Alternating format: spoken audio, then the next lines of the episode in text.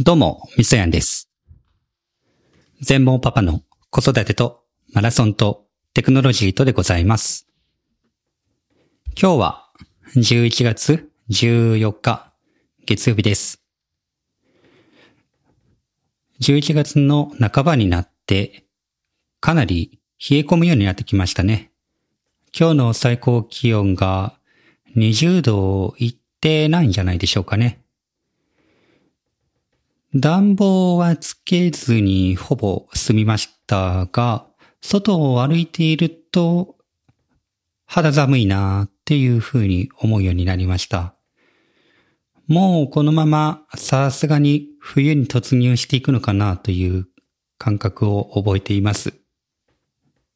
前の配信で確か今年は通信教育を受けている話をしたと思いますけれども、僕はですね、今年度からですね、来年の10月頃まで社会福祉士を取るための通信講座を受けているんですよ。というのも、僕が勤めている職場が社会福祉系のね、職場ということもあるし、もうね、今の職場に勤めて10年になるというのもあって、そろそろそういった資格をきちんと取っておきたいなというふうに思ったんですよ。福祉の仕事というのはいろんなジャンルがあるんですけども、僕がやっている仕事はですね、福祉なのか、教育なのか、なんとも言えないところですけど、社会人ですね。中途で、途中でですね、見えなくなった目の見えない人にパソコンを教えたりとか、iPhone を教えたりとか、その他のいろいろなテクノロジーの情報をね、提供したりとか、いうような仕事をしているんですよね。それから最近はちょっとマネジメントも入ってるんでなかなかできてませんけど、ちょっとした視覚障害の人に役立つようなアプリを作ったりもできます。なので、どちらかというと、僕の立ち位置っていうのは、本来はね、テクノロジーの人間なのかなというふうに思いますけれども、やっている仕事自体は、そういった方に、いろんなね、便利な使い方を教える、というようなことを取り組んでいるわけですね。という中で社会福祉士を取ろうと思い始めていたわけです。今年度から通信教育が始まったんですけど、社会人で勉強がなかなかできないですよね。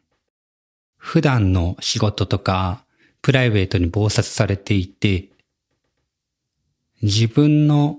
勉強ができないというような状況が続いております。夏にスクーリングを受けたというのは話したと思いますけれども、その後はですね、この前話した通り、ワクチンの副作用とかもいろいろあって、ほとんどこっちの方には手がついてないような状況だったんですよ。そんな中でもですね、2学期という今時期に入って、やっと10月中旬でしたかね。ワクチンを打って副作用が回復しつつある頃に、レポートの提出があったんですよ。この副作用の時期がほぼブランクだったんで、本当に大変でした。全部で7科目もあったんですよね。しかもですね、改めて勉強し直さないといけないことってたくさんあって、それをレポート課題を読みながら必死で関係のある教科書の部分を読んで理解して、それを文字に起こしてっていう作業だったんで、さすがにひひ言いそうになっちゃいましたね。提出した科目が、例えばですね、現代福祉、とか、社会調査の基礎とか、相談援助の理論と方法とか、相談演習あ、相談援助演習ですね。とかですね。あと何？低所得者に対する支援と生活保護制度とかをレポートにしたためたわけですね。社会学系というのかな福祉系というのかなこういった分野の学問って、どちらかといえば理念が多いじゃないですか。うん、こういった理念ってむ難しいというか覚えにくいですよね。例えば歴史上誰々がこんなことを言って、えー、現在も提唱された、提唱されているとか。あと、福祉系ですと、ソーシャルワーカーっていう言葉があって、まあ、福祉の専門職のことですね。なんで福祉専門職のことわざわざソーシャルワーカーとかカタカナで言うんだろうとか思うけど、ソーシャルワーカーの倫理とは何ぞやとかですね。こういうことばかりですね、正直言って。を勉強するんですよ。まあ、それくらいですね。人と直接関わる密着した仕事になるので、人自体を理解することとか、困ってる人に対してどのような支援をしたらいいかっていうのを突き詰めていくような部分なのかなと思うんで、この勉強自体は全然いいこと、やるべきことだと思うんですけれどもね、レポートに落とし込んでいく、アウトプットしていく作業っていうのは社会人にとって辛いですね。でも、それを言う課題がないと多分勉強もできないとは思うんですけどね。レポートを書いた時に、ちょっと疑問に思ったことがあったんですよね。僕が受けてる養成講座のところは、まあ、先生によるかもしれませんけども、レポートのチェックが厳しいんですよ。ほとんど教科書だけしか僕の場合は読んでなくて、教科書の文章を一部引用したり参考として書いているんですけども、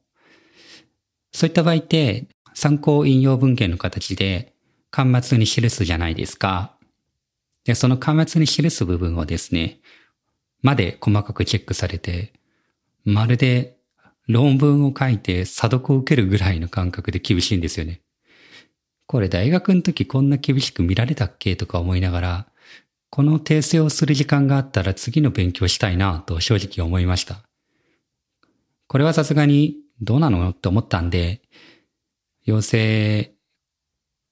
講座側、通信教育側には一言言ったはいいんですけどね。うん。しかもですね、僕の場合には、僕は全く目が見えないので、その通信講座の側からいろいろな合理的な配慮、見えないなりに勉強できる方法というんでしょうかを受けているんですよ。その中で、どのように参考引用文献を書いたらいいかっていうのを自己手引きで示されているんですけども、その自己手引きがですね、僕の読める形になってなかったんですよね。あ、PDF で提供されていて、それが僕が読むる、例えば展示とか、あるいは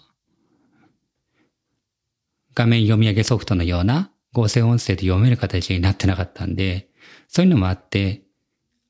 参考引用文献を書くのをちょっと省略したまま提出したんですよね。そしたら指摘を受けたんですけど、で、こちらの事情を伝えて、その該当する部分を改めて教えてくださいというふうに伝えたら、まあ教えてはくれたんですけどね。ちょっと正直なところ物足りないなと思いながら対応した次第でございます。ということで、今日は今、社会福祉士の2学期のレポートを提出が終わって、こちらの方はひとまず一段落というような状況にあるわけです。今度3学期の提出が1月中旬にあるので、もういろいろとやっていかなきゃいけない時期なんですけども、年末かな？年末の少し時間ができた時にできるのかなと思っている状況であります。ではまた。